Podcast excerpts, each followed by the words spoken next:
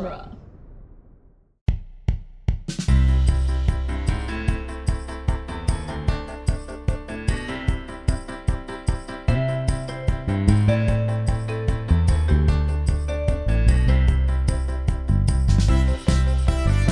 Hello, everyone, and welcome to the Protagonist Podcast, where each week we look at a great character in a great story. I'm Joe Dorowski, and this week we're discussing the toys from The Stuff of Legend.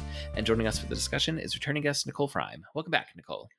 Hi, glad to be back. And as I said, we're talking about the toys from The Stuff of Legend because I don't know who the protagonist is. We will talk about that after we do the plot summary. Mm-hmm. this is very much an ensemble piece. Yes.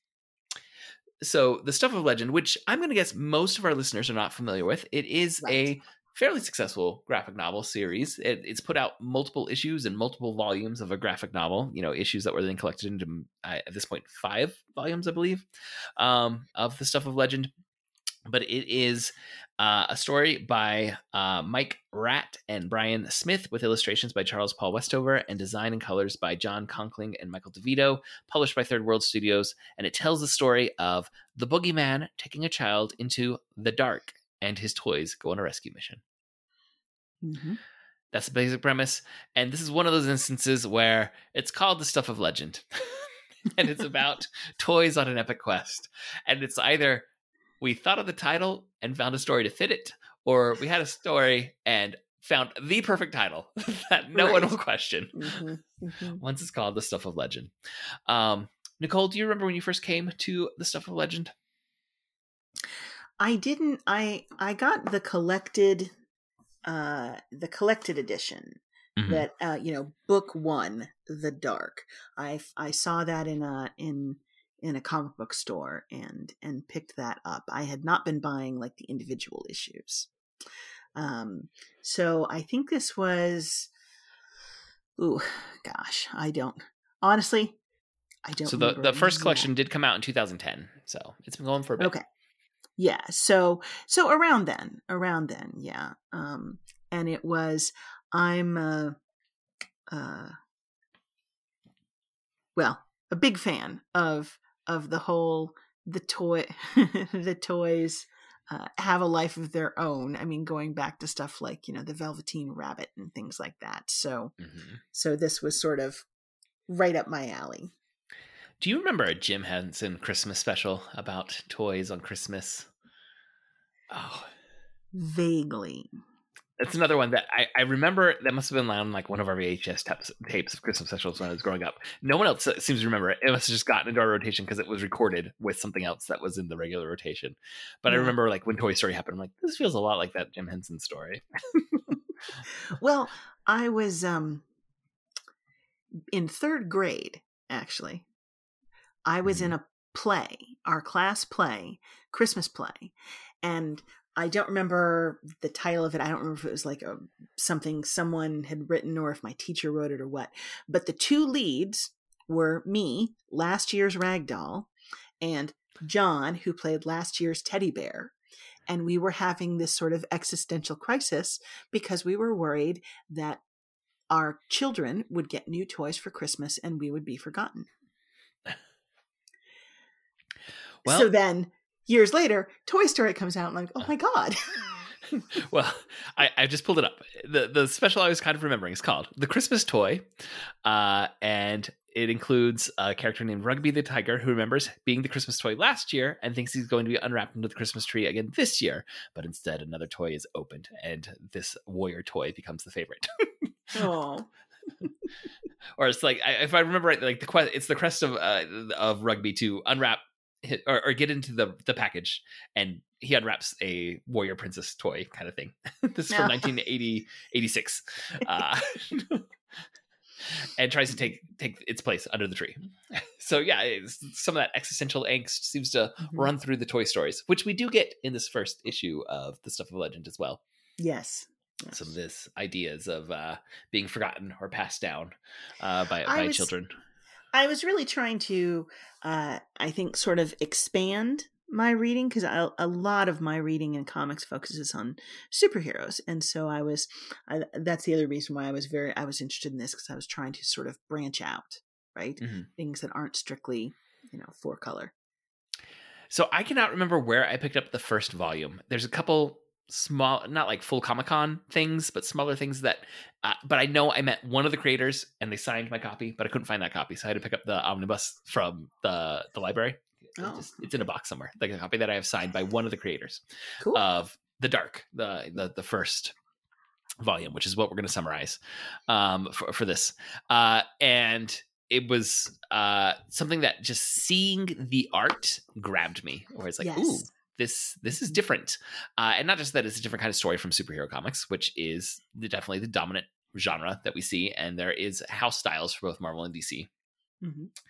um, that we see. But this is very distinctive. In some ways, um, it uh, not necessarily like the look of it, but but even just the shape reminded me of Mouse Guard, where David Petersen uh, has said like very distinctly he wanted a square shaped book so it would stand out from all the superheroes uh, stuff when when it came out. And this is another square shaped uh, publication with a very different art style uh, than what we see from a lot of superheroes uh, being used, particularly in the coloring, which is it's not quite sepia toned, but just think of that kind of monochromatic, uh, almost grayish greenish uh, uh, throughout. There's there's no colors once we're well at any point, but especially in the dark. Uh, there's none of the bright colors that we associate with like superhero comic books at all, and it's a beautiful, beautiful rendering style uh, in in just how uh, these things get depicted uh, throughout. So just seeing it and also chatting with one of the creators was like immediately like, okay, I'm gonna I'm gonna have to purchase this Mhm. and I've always meant to go back and read read it when it gets completed. And I've checked a few times, but always seen it's not quite done yet. yeah, it's not done yet. Mhm. So, Yep. uh, but but when I reached out to you to come on the podcast, I was like, "Is there any non superhero uh, comic book you want to talk about?" And one of the ones that you threw out was Stuff of Legend, which immediately I was like, "Oh, why haven't we done that on the podcast?" Yes, let's do Stuff of Legend. Mhm. All right, some trivia. Uh, so, as we said, the first volume is collected uh, in, and it's called The Dark, and this is actually two uh, 56 page issues, which is actually quite large for a comic book. So, it was only two issues were collected into the first volume collection that you could find uh, out there, and that was published. In, uh, that collection is in 2010. Then they did a four issue miniseries that was collected as volume two called The Jungle. The next four issue miniseries was called The Jester's Tale and was collected as volume three in 2012 and a five issue miniseries called The Collector uh, was put uh, out in 2013. And then there's a lag. so they get those Mm. first four out pretty consistently, uh, wha- about one per year there. The fifth volume uh, was collected uh, and released, uh, and it's called A Call to Arms. And that one came out in 2020. Uh, so that's where the first bump is and Mhm. they've announced that the final culminating miniseries is going to be called The War, but it has not yet begun publication. Uh, but there are four of those volumes, and um, they connected collected, I believe, the first three volumes into Omnibus One, and then the next two into Omnibus Two. So you can get it as two omnibus editions Mhm. right now as well. And then hopefully they will uh, have that final chapter of Stuff of Legend sometime in the near future. Uh, some other trivia: a board game adaptation was successfully kickstarted and produced. That is always nice to see because you don't always get that combination on Kickstarter. Right. right. hmm and a film adaptation was announced. You did you know there was a film adaptation? I knew that. I knew that they it had been talked about. Um, it was like announced in Disney was- 2012. Disney was talking about it, Mhm. which to me, I sort of thought you've already got Toy Story. I mean, well, it was announced as a live action film uh, in 2012, but it just kind of seems to be in development purgatory. At the, the like, I can't find any updates beyond maybe like a production company switch, but like not like away from Disney, but just like you know how different production companies work Mhm. on the production uh, on the way to it being released and distributed by Disney. Um, I I I feel like I recall somebody talking about it one time, like somebody wanted to to turn it into sort of like a horror movie or something. Maybe I'm re- maybe not remembering Oh. correctly. I did not see that when I was looking up trivia, but you know Hmm. it's possible. It's been a, it's been over a decade that it's been in pseudo production. So Development hell. Yeah. yes, uh, it does to me. The thing that was uh, option is a live action. I can see it, but this screams for a Henry Selick uh, stop motion adaptation for me. yeah. Yeah, I don't know. I mean, it's it's I at this point I would fear that a live action would turn into the the quote unquote live action Lion King esque, and right. nobody wants that. Or, I mean, I could also see it being, um, which I, I, you know, I'm not super opposed to this, but do you remember when they did the like uh, Sky Captain in the World Tomorrow, where like it Oh, was live yeah. action, but but also not? I, I could see it being in there, uh, and I think that visual could work for this. I think it actually works quite well for Sky Captain in the World. Oh yeah, Sky Captain is, gr- is is a great film. underrated film. Mhm. Uh, and, and I could see that version of live action, but I could also see lots of versions where like I don't know if this feels right. Mhm. So I guess we'll see if if we get a version. You never know. I mean, they keep the things that keep happening with uh, with graphics and and um, you know who knows. Yeah. Maybe at some point. Mhm. I mean, because anybody who saw the uh, superhero quote superhero films that were being made in the 90s, 80s, and 90s, like Justice League and Fantastic Four, um, wouldn't have imagined where we got to now. So you never know. I, the- the Justice League was a television pilot, Nicole. You gotta. True, true. Uh, okay, yes, it was. But come on. I mean, I will say for any listeners who are not aware, uh, there are legendarily bad uh, su- superhero productions of a, a television pilot of Justice League, David Ogden Stiers as the Martian Manhunter. I mean, really just like uh like bicycle suit lycra and spandex level costumes that's it like we're just uh, Yes. go- go to the sporting goods store and find a few things that look vaguely like superhero spandex and put them on people and we're gonna call that the justice league and there was a fantastic four that was never meant to actually be released it was just for a studio to keep the rights they they had to go into production and so they went into a super low budget production of the fantastic four That was Corman, wasn't it? yeah. Yeah. Yes. Uh, but again, like he knew. It, seems like maybe the actors didn't know, but he knew this was never actually going to get released. This is just we have to make a film to say we made a film so that we can keep the rights to make the real Fantastic Four film in the future. Yeah.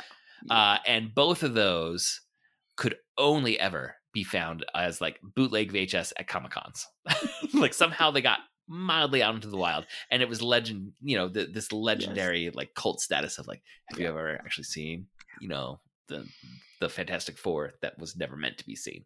Not the ones that were meant to be seen, but maybe shouldn't have been seen. But the one that was legitimately not meant to be That's a whole other topic. uh, but now I'm pretty sure you can find at least many clips of them on YouTube if you're curious about those. yes. Yes. Uh, anyway, we're talking about the stuff of legend. We we definitely got sidetracked there. So uh, before we go jump into the plot summary, listeners, we want to thank you for downloading this episode, and we especially want to thank any of you who support us on Patreon. If you would like to support us financially, we invite you to go to patreon.com/slash protagonist and support our show with at least a dollar per month. All supporters on Patreon at any level receive access to our special quick casts, which are monthly shows in which we talk about the media that we've been consuming that we are not yet covering as full episodes of the podcast. And all patrons who support us with $5 per month or more get to choose a topic for us to discuss. On to the spoiler summary. All right, the stuff of legend, and this is going to be volume one The Dark. In 1944 Brooklyn, dark tendrils come out of a boy's closet. They throw a teddy bear off the bed and also a puppy that is barking at the tendrils. Then the tendrils wrap around the boy and pull him into the dark. Toy Story style, as soon as they are alone, the toys in the room come to life. Once the boy's gone, they can they can talk to each other. Mhm. Uh, a toy soldier takes charge and announces that he will be going on a rescue mission into the dark for the boy. He asks for volunteers. Uh, an Indian princess. Remember, this is set in 1944. She's just the Indian princess. Yes. uh, th- this Indian princess doll volunteers, as does a Jack in the Box, a teddy bear, and a wooden duck. As the other toys turn to leave, most saying it will be their job to comfort the missing boy's younger brother, the toy soldier, who's called Colonel, calls out to a piggy bank named Percy, and he asks Percy to come along. But Per- Percy very much does not want to. but a fairy toy insists that Percy must go, and she will look after him in the dark. So, Scout the puppy, who is not respected by some of the toys, who feel that the dog did not do enough to protect the boy, is also going to go into the dark. So, we have the toy soldier called Colonel, the Native American toy called Princess, Scout the puppy, the teddy bear named Max, a duck, a wooden duck toy named Quackers, a Jack in the Box called Jester, and a fairy called Harmony, and then also the piggy bank named Percy. This is the group that will go into the closet and save the boy, and the closet door closes behind them. Now we cut to them, and this is a great page turn. So we Yeah. see like all these Mhm. toys on the scale of child's toys go into the closet, and then uh, the next page, as you turn, it's a scene of battle and just bodies strewn all around. And then it's this full size bear tearing into soldiers, and uh, the the Jack in the Box is, is a jester wielding these these axes, and uh, you know the the colonel is uh, has a bayonet and is and is shooting Mhm. someone, and they are just tearing apart this army that was seemed to be waiting for them Mhm. and uh, they have changed completely. So Colonel is now a World War One soldier, but he looks exactly like a soldier, not a toy. And the princess looks like I'm just going to say a pop culture representation of Pocahontas you would have seen in the 1940s. Yep. Max is a gigantic bear. So the Still bear, with the bow tie though. yes, a giant bear, but wearing the bow tie. Uh, Percy is a normal sized pig. Mhm. Uh, Jack in the Box is like a lanky, agile jester, but almost like a contortionist. The way that his his body moves. And and he's got that the mask is sort of creepy. Yes, uh, uh, definitely a creepy. Um, oh, what what kind of mask would we call it? Uh, why? There's a word I'm looking for. A revel mask, right? Mm. Uh, Mhm. but it looks like it's made of wood, and it, it is definitely creepy. Yeah, the jester is like a, a visually just really interesting looking character. Yes. Harmony looks like a steampunk robot fairy. Not sure why.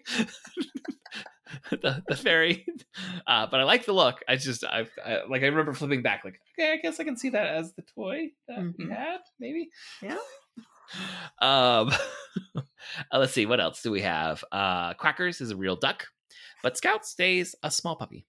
So now he was larger than most of the toys, hmm but now you know the like the colonel and the prince; those are people, and Yeah. so he's a puppy in relation to the people. And Max, the the teddy bear, now Mhm. the giant ferocious bear, is the one that most strongly feels like Scout failed in his job to protect the boy. And so now, whereas before he was disdainful and he was a teddy bear about the same size as the puppy, now it's a Mhm. giant bear grumbling at at Scout. And I feel so bad for the puppy. I when he's know.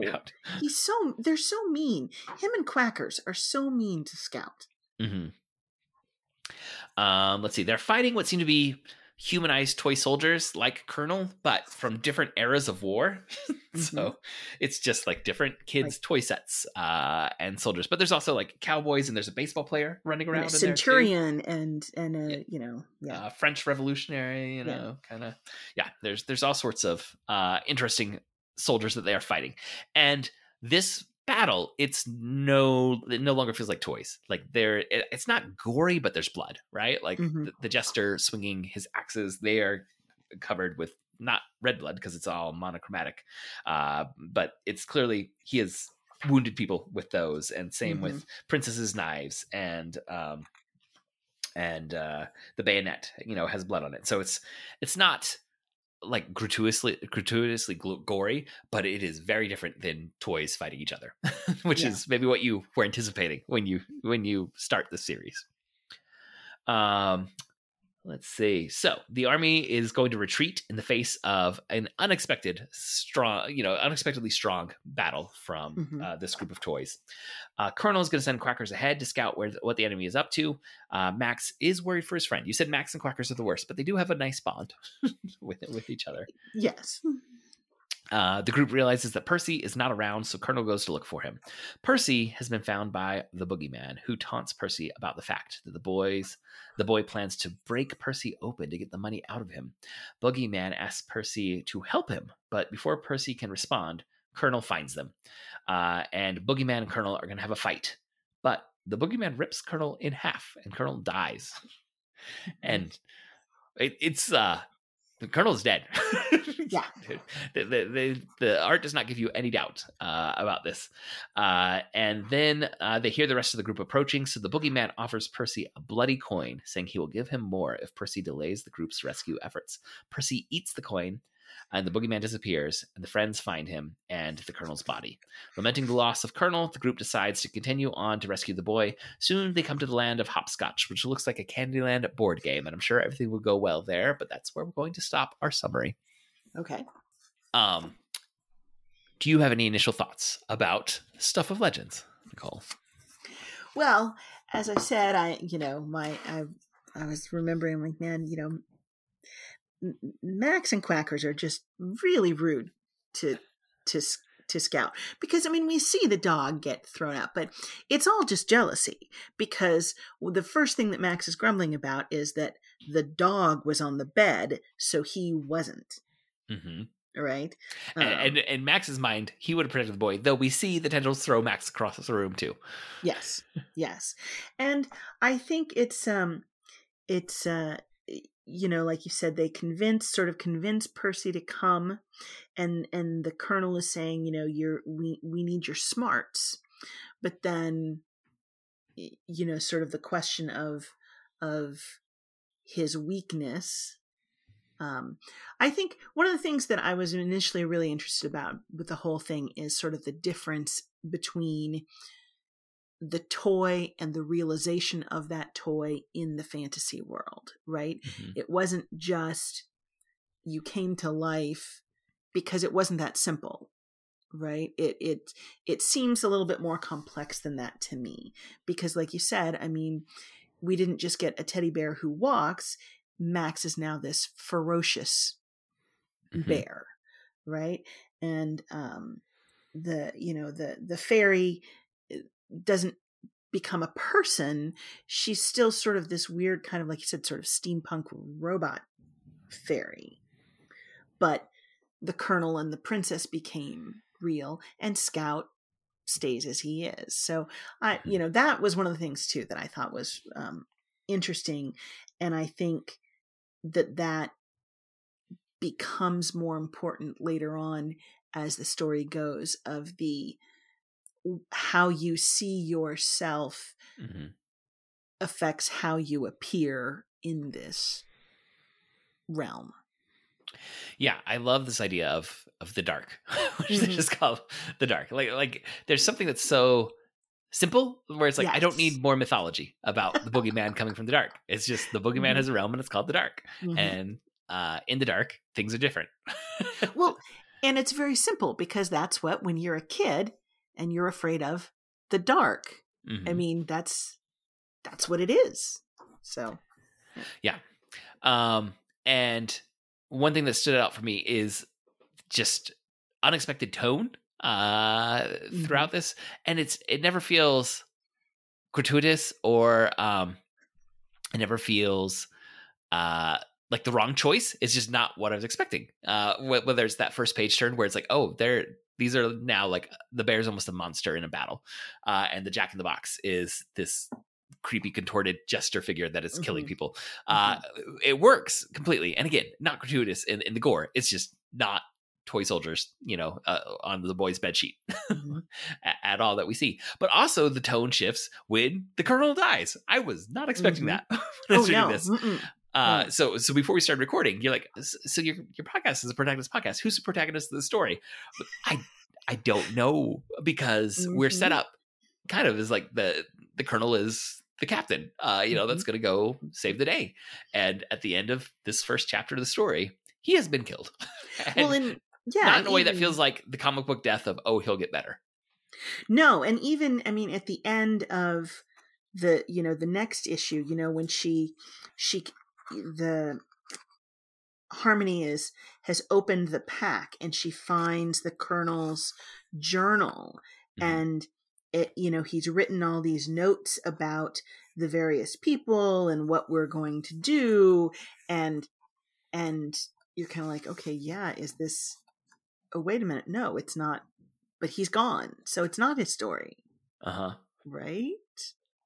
Yeah um and i think that was a really good way to set up stakes for the story mm-hmm. um you know yeah it, we we saw a battle uh but now the stakes have been raised because in that battle our heroes had kind of like the uh you know the the Luke, Han, and Chewie against the stormtroopers feel. Mm-hmm. Where... Yes. Well, and Percy had been injured, right? Mm-hmm. Bef- I mean, in the battle. That's part of why he was sort of went off to the side and wanted to go away, is because he had already gotten injured. Mm-hmm. Um, and, and, so yeah, we, we see that one injury, and then we see a full on death. Uh, that mm-hmm. happens. That says, oh, okay. Uh, you know, and, and, they had given us enough to like about the Colonel that it didn't feel like the red shirt sacrifice to establish right. stakes, uh, stakes mm-hmm. uh, you know, mm-hmm. Star Trek lore, where okay, you know, Kirk, Spock, and and McCoy, they're going to be fine. Uh, but any security details, they're expendable. Uh, this was Kirk getting killed in the pilot, essentially. Yep. and so I think it's a really strong narrative to- choice, just to kind of uh, keep keep us on our toes as readers. Uh, mm-hmm. And I had gotten enough of the Colonel that I felt somewhat invested, and uh, you know, like he was going to be uh, at least a centerpiece of the story, if if not the heart of the story. Um, and and then that gets taken away, and it's like, oh, well, now I'm curious about what what's going to be next. you know, what what's going to come, and how is this all going to unfold? Mm-hmm. Well, and as he as he you know the boogeyman as he kills the the colonel, he literally rips him in half Mm-hmm. But there's sort of in the in the panels there's like this sort of swirling mist that he kind of almost breathes in right from the colonel and yeah, afterwards he's exhausted the boogeyman is exhausted from from doing it mm-hmm. right so almost like i mean that also also to me sort of sets up the okay because there's got to be a reason that the boogeyman needs the boy and there's got to be something else going on and now just now it's almost like he's taking the essence of the colonel yes and, and the boogeyman uh he has this cloak that looks kind of like smoke and has but it's also fire mm-hmm. like like uh there, there's stuff floating off the top of the, the cloak almost like flames but it also fe- feels because it's all black it feels smoky uh and as you said uh i thought it looked almost almost like grease like mm-hmm. oily, like stuff dropping off of it. But it's dropping upwards, like like the, the look is flame, but yes, yeah. the the texture almost feels like that. I, I like that description uh, of it. Um, and when he rips Colonel apart, it's like magical fairy dust is, and smoke is spilling out mm-hmm. uh, of the two halves. And as you said, we see the boogeyman kind of breathe some of it in, but then he says that was a bit more exhausting than I expected as he's hunched over and and looks exhausted and you know tired mm-hmm. uh, from this. And again, like uh, I, to me, this is a story that I don't need like a complex magic system to explain how everything oh, works. Oh no, uh, no. but that's just giving you hints of okay, there's strengths and weaknesses to these characters. There are mm-hmm. stakes, mm-hmm. the life and death uh, for even these, these toys, uh, you know that are that are on this mission, and uh, you know, whatever's going on with the boogeyman here is likely to have to come up because we know there's going to be more encounters with the boogeyman uh, that, yep. that that are going to be coming, and so we're getting some hints, but it's not like uh, you know the complexity of uh, you know a, a high fantasy novel where you know our our our main characters go to school and you know we get walked through all the rules of magic for eight chapters uh, of the story or anything like that. Well, I it it respects the reader that we don't have to know right now. We can mm-hmm. just go along with it that like you said it's okay, something magic's going on and I assume it will be explained eventually.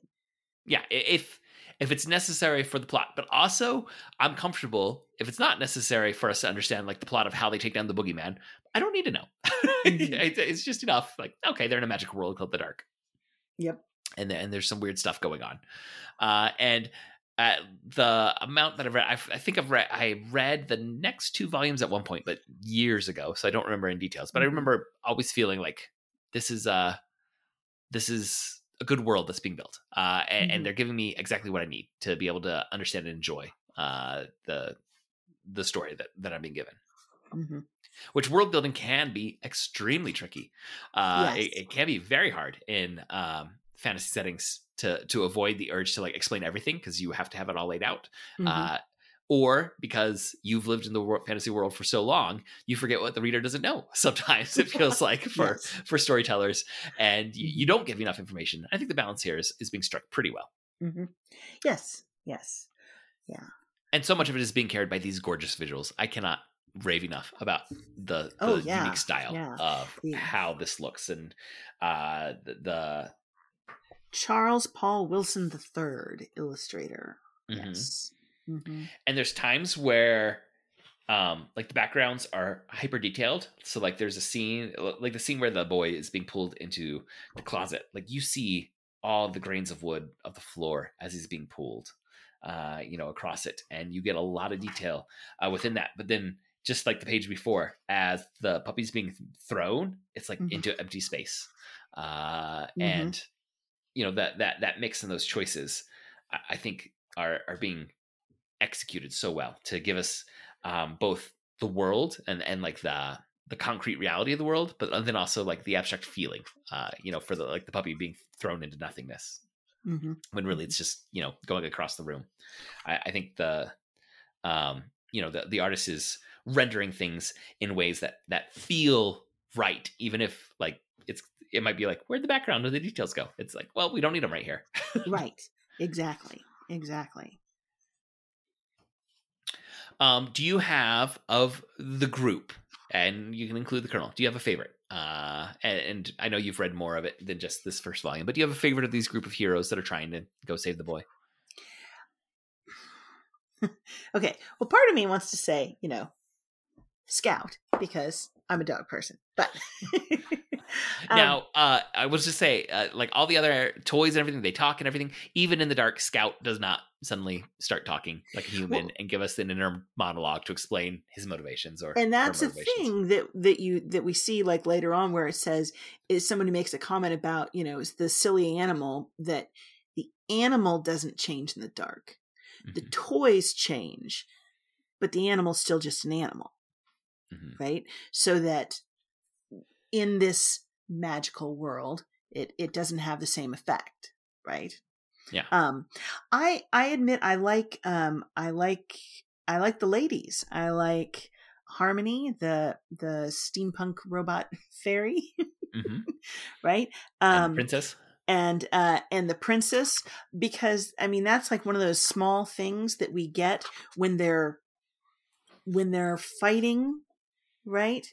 When they're they're they're having the big fight and we get the comments in the background. Is it her?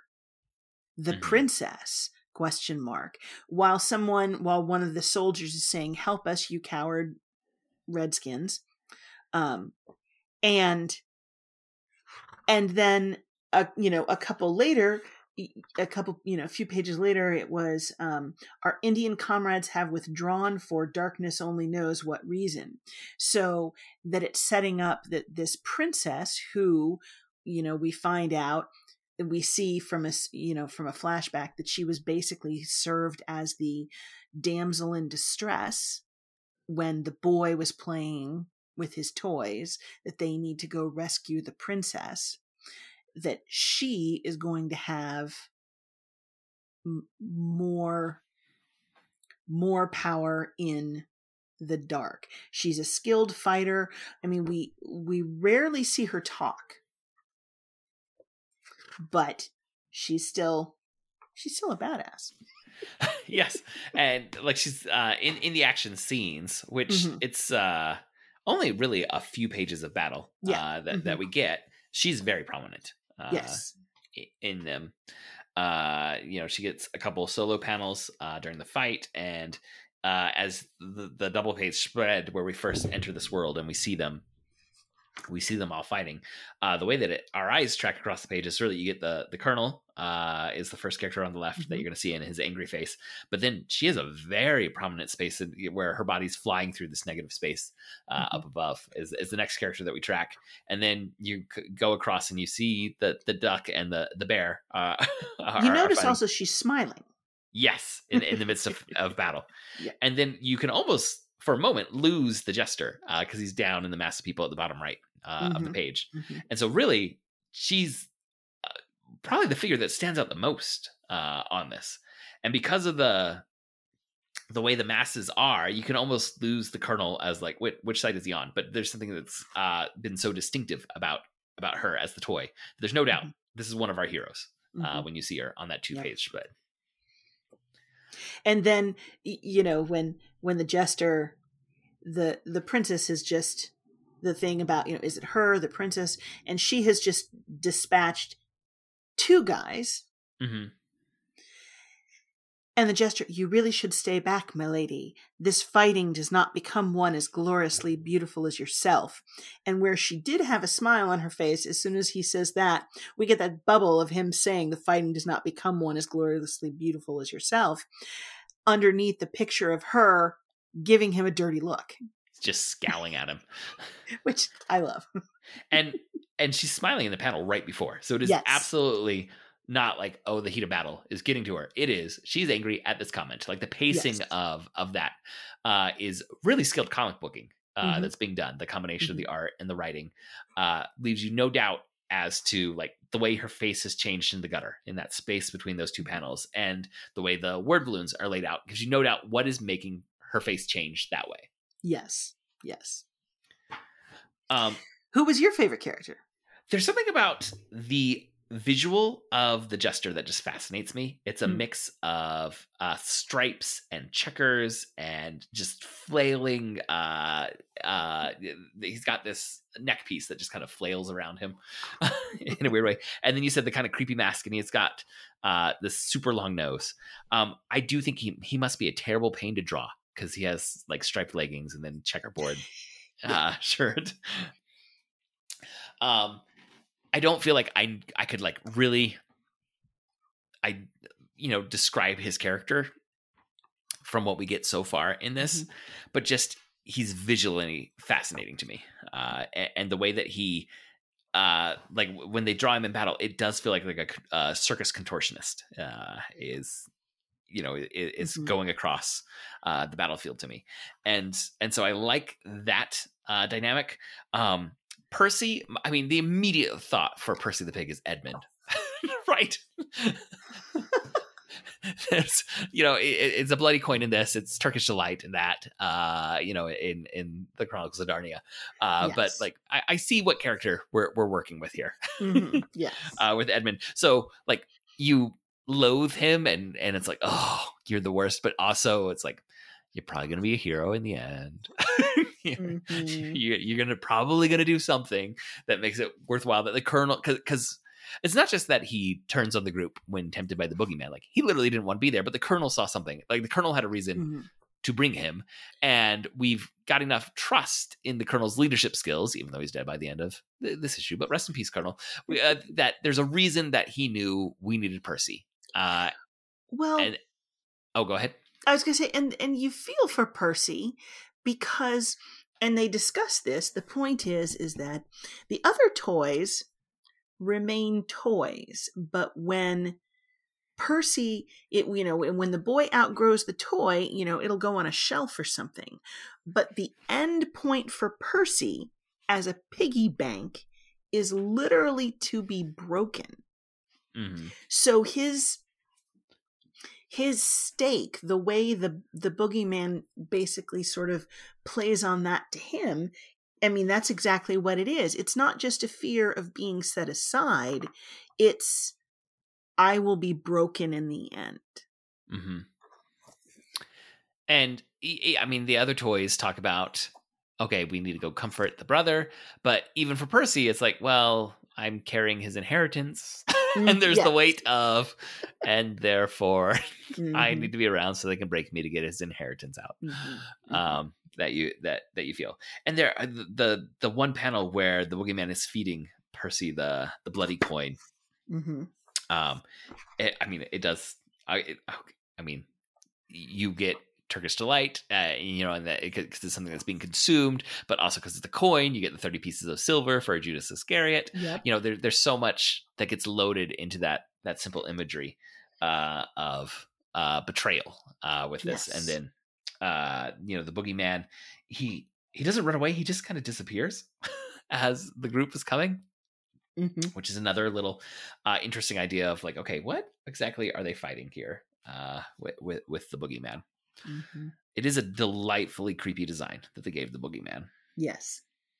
Yes, and his last um as you're saying how how he sort of disappears in the last panel it's the tree that he had been sitting in to watch the battle and sort of drop down it's almost like he went back up into the tree and the speech balloon is fading against the tree Mm-hmm. yeah And just says uh, like you you have to pull the book up and like squint at it.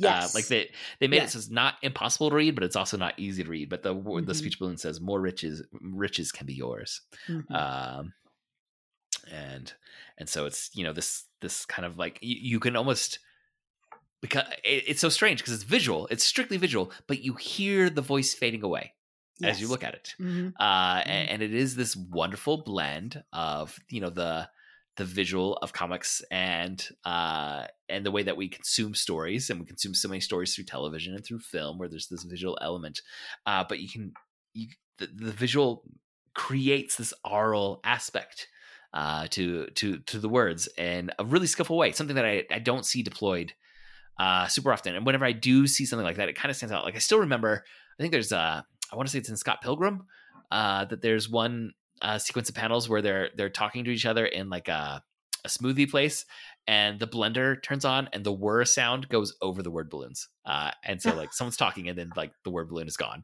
as the whir sound comes from the blender. And then the next panel is just back to normal. Mhm. i was like oh that's clever. Yeah. Um, any other uh, highlights for this that you want to make sure we note in terms of uh, tone, storytelling, uh, themes that you see developing?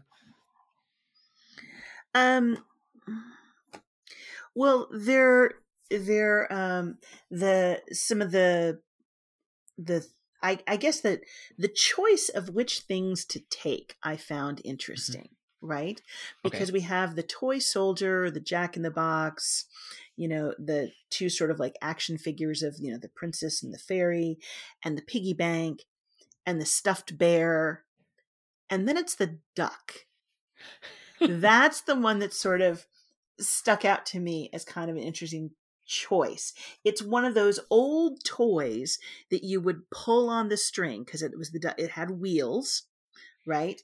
And Mhm. like the head would bob up and down and and I was I was kind of intrigued by that choice. Um Yeah, definitely. Um, Yeah. Now, the, once once they're in and they see uh, like they use Quackers as a scout, it's like okay, well that makes Yes. sense uh, Mhm. there. Mhm. Now, Quackers But the is in fairy that has wings too. uh, that we ha- that we see, but it's just kind of flying above the fray. the the fairy has wings too, but Mhm. we don't see her fly.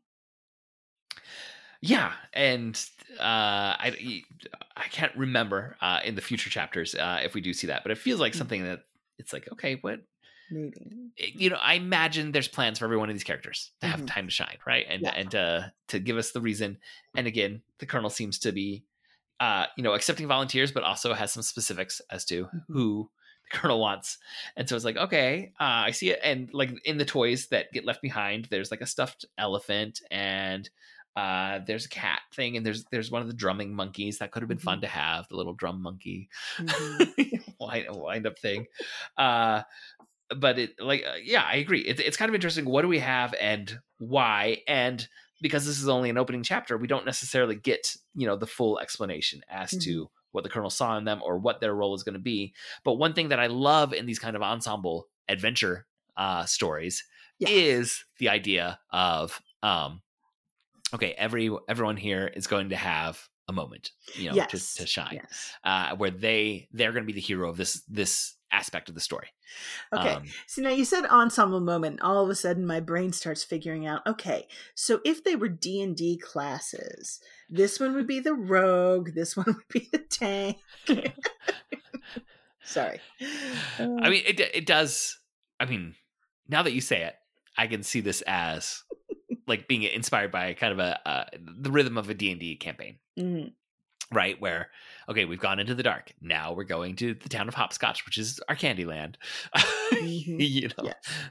uh or you know uh well that's their that where they go into the into the dungeon right that's their Mhm. dungeon uh uh thing where they have to figure out and def- you know figure out this the puzzles and and and defeat the the boss right Yeah. Uh huh. Oh, absolutely. Yeah, it is the puzzles, isn't it? and, and but then they're gonna, you know, then you move on, and it is, it Mhm. kind of. uh I, I think that kind of storytelling, if it's too compressed, it can feel, start to feel disjointed. But Mhm. when it breathes in this kind of episodic fashion of Mm-hmm. miniseries that are being collected into volumes, I think it it's actually maybe the right choice is to do that kind of. uh uh You know, now we're entering the next level. uh, Yes. of the story. I I like that they were longer. Like you said, they were like you know fifty six page issues. You know that not the the form of comics with the usual the you know the twenty two page. You Well, know, now twenty, isn't it? Hasn't it gone down? Has it gone down? I think I think it may be down to Uh, twenty now. yeah. But they're still keeping down, the same number of up. Anyway, pages. it's just there's um, more ads. Um, but I mean that comparatively speaking, I mean it is it it it, it does compress the narrative, right? Mhm. That like you said, this gives it more time to breathe and to follow things through. That if that if they'd only had if they'd only had you know uh, uh, they'd had shorter number of pages, they would have had to get into the dark faster Mhm. right that it it it wouldn't it would have had to go faster right Yeah, and I love uh like it doesn't feel like it's plotting uh until they enter the dark. It's the right amount of story and time Mhm. spent. Uh, I mean, there's very little setup about like this boy's family life or anything. It's just really, uh, you know, you find out that he's got a brother that's probably left, uh, and Mhm, you know, go sleep with mom, and you you're gonna find out that his dad is at war. mhm. Um, but you know, there's no real establishing of this world. It's just tendrils come out of the closet and take the boy, and now the heroes are gonna be off. But it is, I'm trying to count. It's like 20 pages is- of the story. i mean uh, that uh, could have been a it could have been an issue on its own Yeah. right but then that's all that we would have had and as opposed to like you said you know the next one the the the battle and then you know then in that section we get we get that little flashback where we learn about the boy being you know um uh playing with his toys while his Mhm. father and the letter from his father because his father's at war and you know all of that so I just counted. It is a full 20 pages of comic that come before it says chapter one, the Battle of Brooklyn Creek, which is Yeah. this fight scene uh, that we get into. Mhm. So it's like 20 pages of prologue, uh, Mhm. you know, preceding, you know, probably about, you know, about twice that of the battle, um, you know, for this, what, what's going to be the first issue that's going to come out. Um, I will say I remember that um, uh, when I was reading this, you know, Percy as the the pig, mhm. his sort of wimpiness, you know, reminding me strongly of Wilbur, hmm but um, in I don't know, Wilbur was always a little bit annoying to me. Uh, I mean, he was better in the book. In in the film, he Are you talking about the the animated film? The yeah. uh, oh, what year was that animated film? I don't know. Um, did they do it? Did they do like a live action one of that? they one? did do a live action one with well, you know, live action. uh Oh, who who was it in the? Hold on a second. Let's see. So 1973 animated film. Yeah. Uh, and then the 2003 direct to video. Charlotte's Web 2, Wilbur's Great Adventure. Oh well, yeah. Uh, and then yes, uh, one of the Fannings was the lead in a 2006 Paramount Pictures adaptation. Well, the Human Girl lead, Dakota Fanning. Uh, and Julia Roberts was the voice of Charlotte in in that live action adaptation. oh, okay. Well, Hmm? Anyway, Wilbur, you Whatever. were saying Percy and Wilbur. um, so uh, uh, I'm, I don't know. I guess I was kind of like, huh. I guess our our pigs more, pigs are more interesting than I thought as as characters. Um, not that I'm biased because you know zodiacally speaking, um, I'm you know my Chinese zodiac would be the pig or the boar. I like to say the boar just because you know it's a little bit more uh, cool.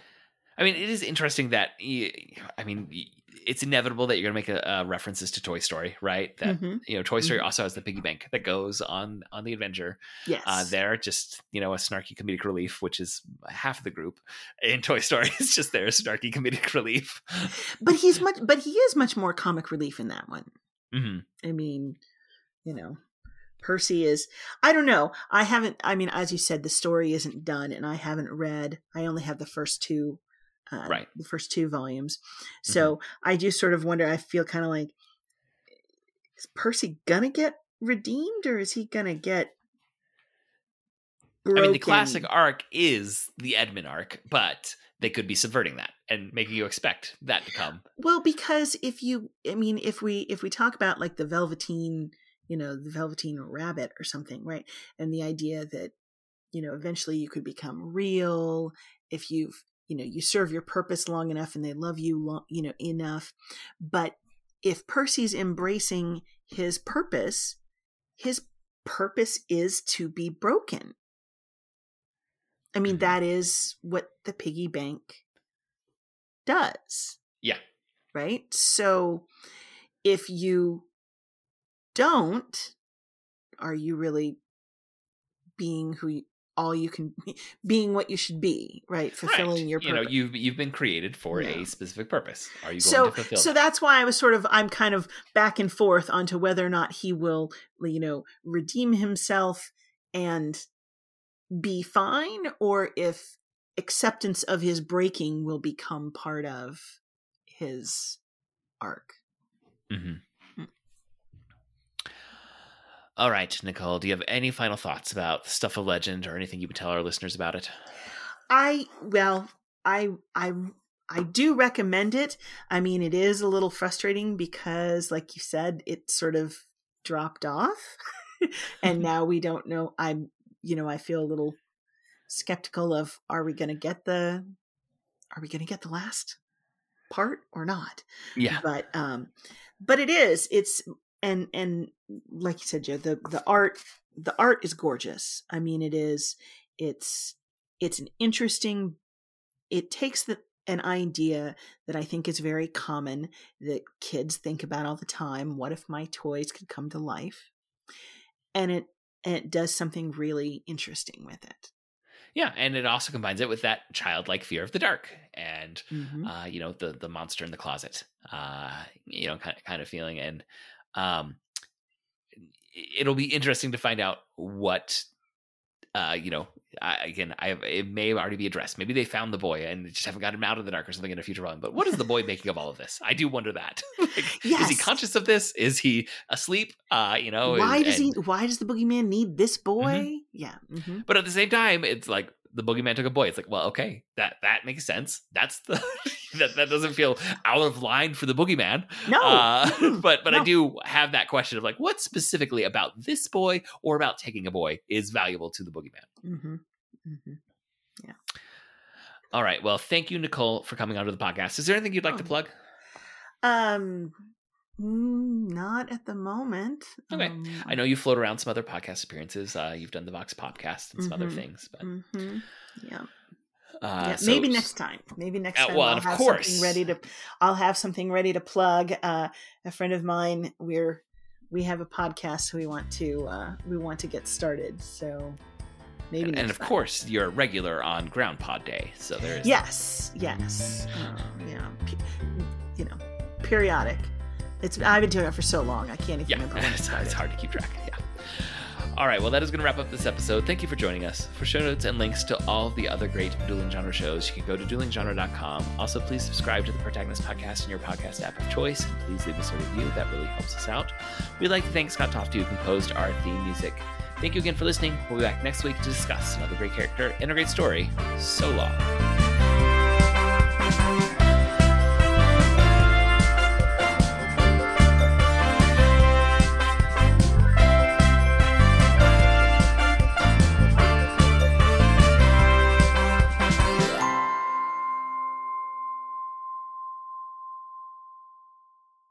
Looks like it's recording to me. Does it look that way to you? Mm-hmm. Yes. Okay.